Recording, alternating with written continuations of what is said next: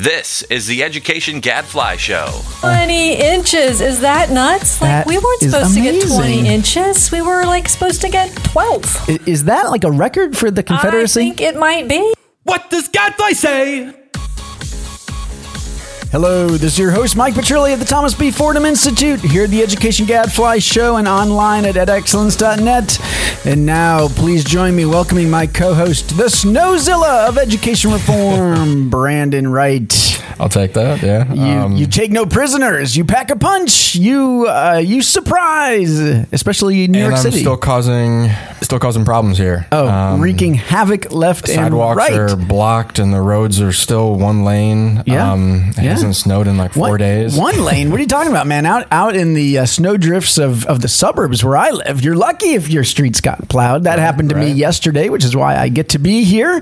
Uh, but yeah, it's tough. We are basically waiting for things to melt, uh, and and that is how things will get back to normal. it's cold for a few days though. Uh, we gotta wait. We're gonna just have to wait. Patience, patience, Brandon, patience, and and that's a good segue because sometimes patience pays off, such as with the movement for school choice. It is National School Choice Week. hey, hey. Uh, and we're going to talk about that today and some other important issues in education reform. So let's get started. Clara, let's play Pardon the Gadfly. It's National School Choice Week, and many have noted that when it comes to giving families a choice of schools, it's no longer a matter of if, but how. But Mike, you see schisms in the school choice movement. Should we worry about them? Well, we, we shouldn't worry about them, but we should acknowledge them uh, and because they are there and they are real. And I would argue, and, and do argue in this week's Gadfly, that these divisions within the movement are, are just as deep as we see divisions within each of the political parties. You know, we're in this primary season right now where, of course, these divisions are on full display. I think particularly so in the Republican field. Uh, there, there's a great uh, political uh, uh, or commentator, Henry Olsen, friend friend of mine, who has been writing about the four faces of the GOP, and he talks about these different categories. Well, I, I've tried to write now about these three tribes of the school choice movement. You've got the uh, school choice realists. I put myself in that camp, Brandon. As do who- I. Who tend to support all three pillars of the charter school movement, uh, saying we believe in parental choice, we believe in accountability for results, and we believe in school level autonomy. We also are willing to apply those same principles to private school choice. Then you've got the school choice purists. These are the folks who tend to be the more libertarians. They believe in choice, they believe in autonomy, but they're not so down on accountability. They feel like that is second guessing parents. If the parents are happy enough with it, so should we, even if the school's not getting great results. Uh, and then finally, you've got the school choice nannies, I call them. These folks, it's interesting. This is an interesting group. These they, they like choice. Uh, and uh, they're okay with accountability, but they're not so committed to autonomy. You know, these are either the bureaucrats that uh, want to just micromanage charter schools and other forms of school choice, uh, or sometimes even some other folks out there in the in the school reform world who claim to like school choice, but then uh, have uh, are against certain practices like tough love on discipline. So they want to micromanage the schools around that. Uh, you know, it, look, it, you know, in the end, of course, as I said before, you know, we we tend to fall on the school choice realist spectrum. Uh, but you know, it's important to understand where other people are coming from. And and if Brandon, what do you think? I mean, are we better off with this big tent than a pup tent, right? Uh, yeah, um, I definitely think the the big tent is uh, the best thing for kids, which is obviously why we have school choice to begin with, right? Yeah. The entire point is to have better schools for our kids, and the best way for that to happen is for school choice advocates and all these different small tents to work well together. Um, just as it's important for kids in public education in the country as a whole, um, for for the choice sectors and the district sectors to find a way to work together well. Yeah. Um, right. Uh, and we see that in a few places. We see that in in in Denver. We see it here. Um, in the nation's capital, right? So it's possible, right? But we need to find a way to cooperate. Right. Right, right. Kumbaya More instead of. Lord of the Flies. Uh, it- but, you know, and, and the other thing is look, I think we have to expect that this means school choice and charter schooling is going to look a little bit differently depending on the political coloration of a given place. You know, so for example, in, in red states, uh, you're probably going to see this libertarian Tea Party element uh, stronger. The sort of school choice purists will be uh, more influential there. You know, in, in some of the blue states, you might have the school choice nannies are going to be stronger, or they're going to be responding certainly to the protests of folks on the left who, for example, uh, you know, aren't comfortable with allowing charter schools or other schools of choice to have their own approach to school discipline or admissions policies, uh, and and that's okay. I mean, we're going to keep fighting for what we prefer and what we think makes sense in terms of policy, uh, but it probably is going to intersect with the politics of a given place to see how that comes out.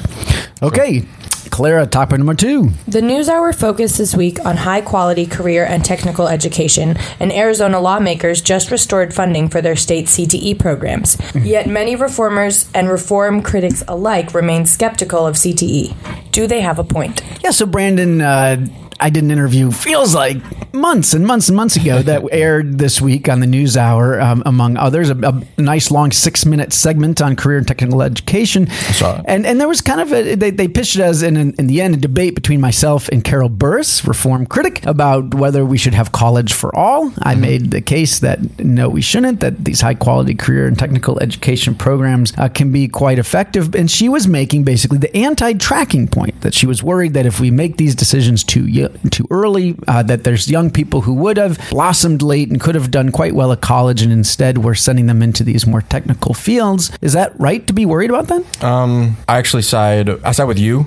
Um, Now, Brandon, just because you work for me doesn't mean you have to agree with me on everything. you know, what I mean, like, let's- like like right. So at some point, it makes sense to to to choose. Yep. Um, to choose your own track. Um, and you can always change, right? Um, after you do a CTE program, if you want, you can go to a college, right? Um, but when you look at what's actually happening as opposed to what we wish was happening, you see that a lot of kids who graduate and go to college aren't prepared for college, and so they don't finish college. Yet they yet they had already paid for a few years of college. Um, that's how things are. Like in a perfect world, every kid would graduate from high school, they would go to college, they would graduate there, and they would get a good job using their college education. That's not the world we are in, and I don't think it ever will be. Well, and I, yeah, Right? and So- I would say so- not, I'm not even not sure that that's ideal, right? I mean, Right. There's lots of different talents uh, that Right. people have and interests, and this economy, thankfully, has lots of different opportunities, Mm-hmm. uh, including some good uh, middle class jobs that require technical skills, but not necessarily a four year college degree. Now, many of those jobs do require some post secondary education, Mm-hmm. a two year degree or a one year credential, and and it is true that the best career in technical education programs tend to aim to have kids go from those high school programs directly into technical colleges, community colleges, to get those credentials. Uh, but the Carol Burris argument, as as I read it, is well, we want to keep all kids in this general college track. Basically, have no tracks. Uh, Every high school is a college prep high school in a traditional sense, uh, so that we give uh, every kid every possibility to blossom and have a chance to go to traditional colleges. And I just uh, look as, as you say, it's not working, uh, and it it again buys into this assumption that uh, that the four year college route is the best route for everyone. Uh, and and look, in in my opinion, wait until kids are 18 is just too long. Yep. You know, some people say, well, I don't we don't want to make these choices for kids. Let's have a goal that by 18, every child that wants to go to college is fully prepared to do that. Again, uh, fine, but what kind of college? If you want to be ready for a technical credential in post-secondary education, a technical track in post-secondary, you need to start working on that probably by age 14 or 15. Exactly. Uh, Or you'll be means- behind. Or you'll be behind, uh, and that means giving options. Okay, maybe on this third one, Brandon, we will disagree. Let's see. Clara, topic number three. Success Academy's Eva Moskowitz gave a big speech on school discipline this week. Did she put the issue to bed? No. Brandon. Uh, no. No, Come she didn't. on. Okay, then yes, yes, I'll take the yes side. Yes, she took the she put Okay, the issue to bed. no, you're supposed to say no.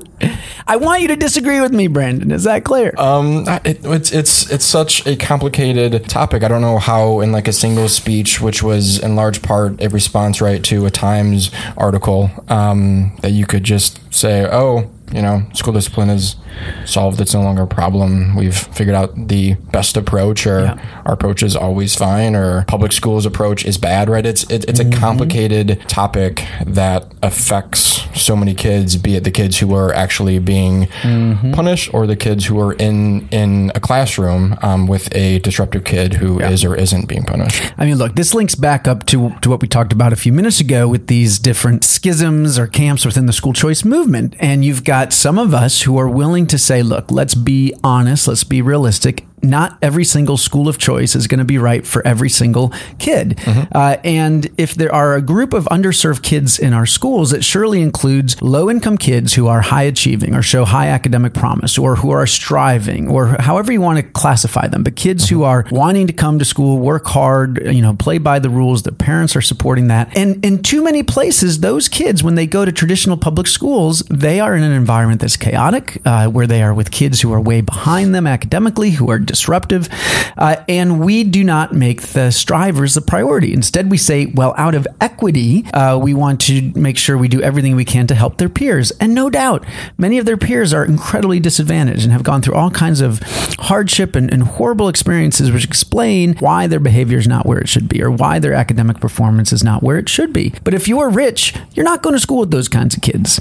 Uh, so why is it that if you're poor, uh, we don't, you know, we're going to make you go to school with those kinds of kids, whether you want to or not? Isn't there a space within our public education system where those kids can go and get a good education? And if that's a charter school or a private school, uh, that that partly is a strong place for them because they have a real discipline policy, so be it. You know, but the left is, just sees that and says it's not fair, it's not equitable. You have to serve everybody uh, if you want to be considered a public school. which isn't actually fair to these kids, right? Like you, it, it's not fair to the high achieving, low income kids. Yeah, and, and let's be honest, the public school systems in most cities have programs, uh, at least by high school. Many of them have had exam schools for a long, long time that don't serve everybody, right? And and we have come to Not peace with that notion because not every kid is the same. This is, uh, you know, Brandon. I mean, th- some of this just seems like such common sense, right? Right. And to somebody Does. outside of education, but man, when you get into these issues, and particularly when you start throwing the word equity around, uh, you know, it just seems like we end up tying ourselves in knots uh, and and end up hurting uh, many of the kids that we all want to help. Maybe we can start to untangle uh, those those knots and and uh, or, or cut through them With some common sense, maybe? Yeah. With some common sense. Maybe. All right. Thank you. Well, not a whole lot of disagreement. We'll try better next time. That's all the time we've got for Pardon the Gadfly. Now it is time for everyone's favorite Amber's Research Minute.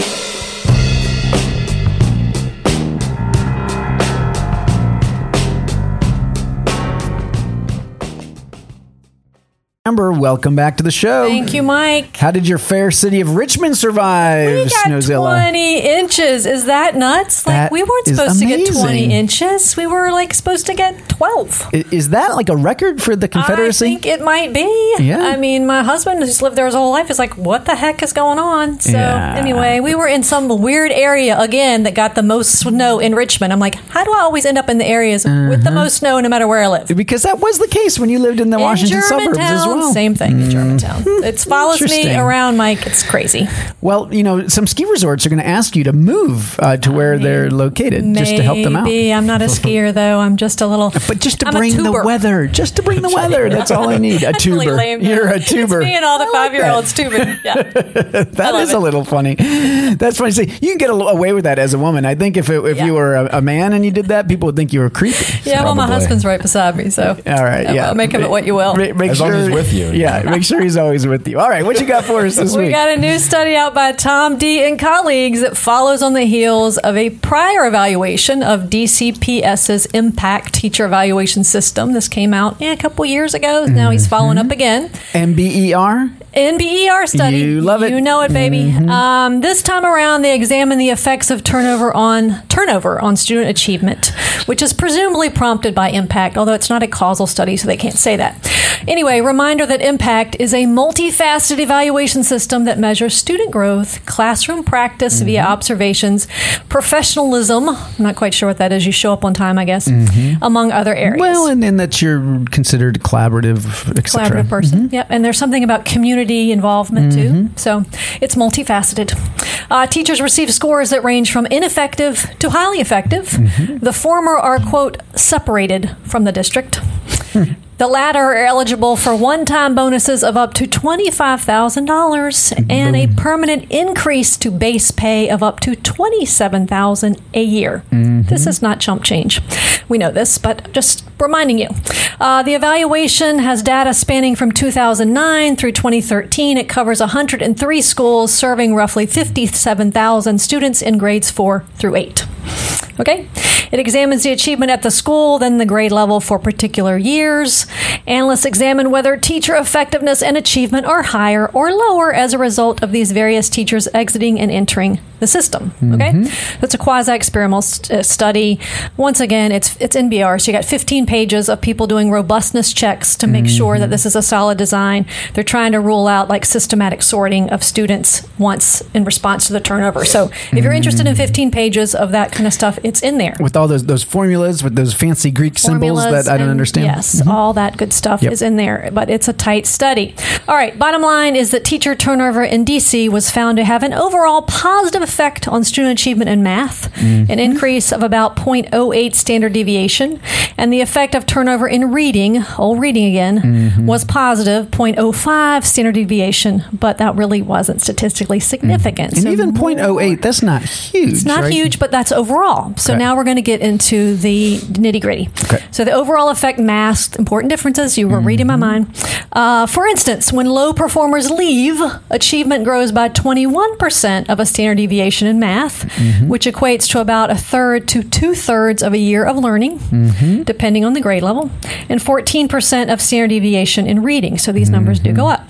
Interestingly, well, that's a hard word. Interestingly, more than 90% of turnover of low performing teachers happens in the high poverty schools. Mm-hmm. But, I love this, their exit consistently produces large improvements in teaching quality and student achievement in math, mm-hmm. and once again, smaller improvements over time in reading. Mm-hmm. The analysts say, and I quote, in almost every year, DCPS has been able to replace low performing teachers with high performing teachers who have been able to improve student achievement. Mm.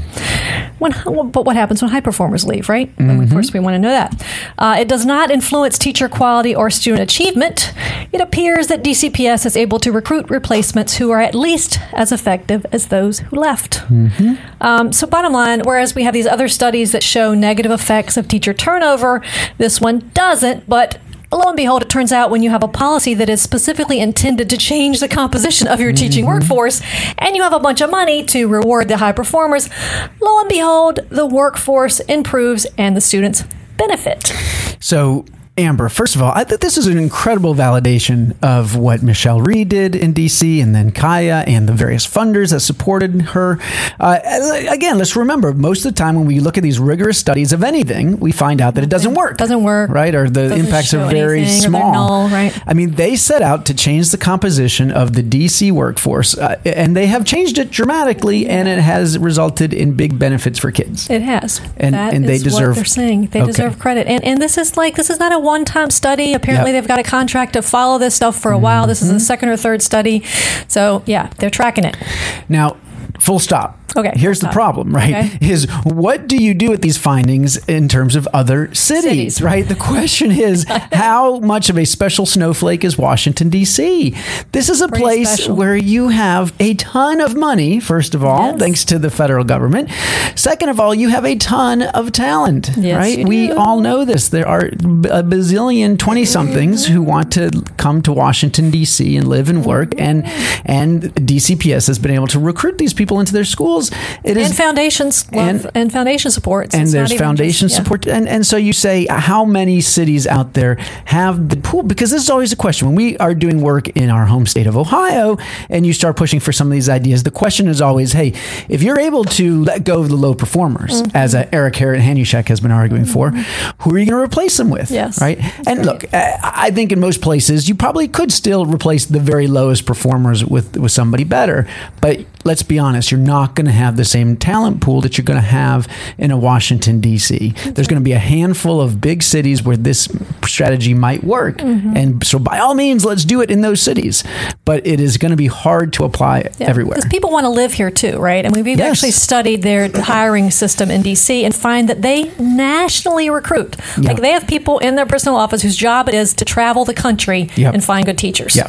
So Yeah. they make it a priority too. Yeah, no, absolutely. And so, look, I, I just, you know, when, so for some of our friends who look at all of this and say, see, this is validation for having a federal mandate on teacher evaluation or state mandates on teacher evaluation, or, you know, you say, well, You got to have the ecosystem. No, it's gotta have the right? whole piece, the whole right? Pie. Yeah, no, it's it's it's it is a unique. What you call it? A unique, uh, a special, uh, special snowflake, isn't that, That's that, got to be the that- that's all, all the cool kids are using that phrase these days, right? yes, I think that is what it is. But uh, all that said, uh, hey, hey, still Michelle Rhee, Kaya Henderson, take a bow, uh, you. and and the other folks uh, working on this, Deb Gist and the foundations and other behind the scenes, who said, look, a lot of people thought it couldn't be done, uh, that there was no way to change the composition, or that you know, all, all along, I remember we'd have these merit pay debates, and people would say, oh, these teachers aren't motivated by money, or you know, they're not. It, it, it assumes that they're not working as hard as they could be, and people like Rick Hess always made the case that said, look, it's not so much about trying to get people to work a little harder for the money. It's about bringing in a whole different kind of person in the first place who's more goal driven, who's more, right. you know. But it's also twenty five thousand dollars, Yeah. and we know from those old merit pay studies, if you give them a bonus of one or two thousand, Yeah. that doesn't swing the Of needle. no. When you start talking twenty twenty five thousand, now that'll do a little something for your there, recruitment there are 30 year old teachers in DC making six figures. Yes, Right? I mean, right. that is a big deal. Yeah, I think it was one eighty five was some of the top salary you could get with the bonus. Like, What? Yeah, yeah. Hundred eighty-five thousand. 185. Are you sure? I'll find the s- citation of the study All right, for I you. didn't think it was that high, I think but that's higher than the highest federal government like pay. GS. yeah, It's it's a lot of money. But a and, lot and of again, money. that's hard to replicate. yeah, hard Uh, repli- that's right. Because so- apparently the funders are all still standing behind. I mean, I haven't really, obviously, don't have the skin. I don't on. know how much they're still giving. That's a good question. And not again, like DC needs the money. You'd think. Uh, I mean, by some estimates, they spend thirty k Yeah. a year. And by the way, they are turning up the screws on the impact system next year, like making it even harder to get Yeah. that high performing. So, God yeah, bless them. Yeah. God bless them. All right. Well, thank you, Amber. Fascinating stuff. That is all the time we've got for the Education Gadfly Show. Till next week. I'm Brandon Wright. And I'm Mike Petrilli the Thomas B. Fordham Institute, signing off. The Education Gadfly Show is a production of the Thomas B. Fordham Institute, located in Washington, D.C. For more information, visit us online at edexcellence.net.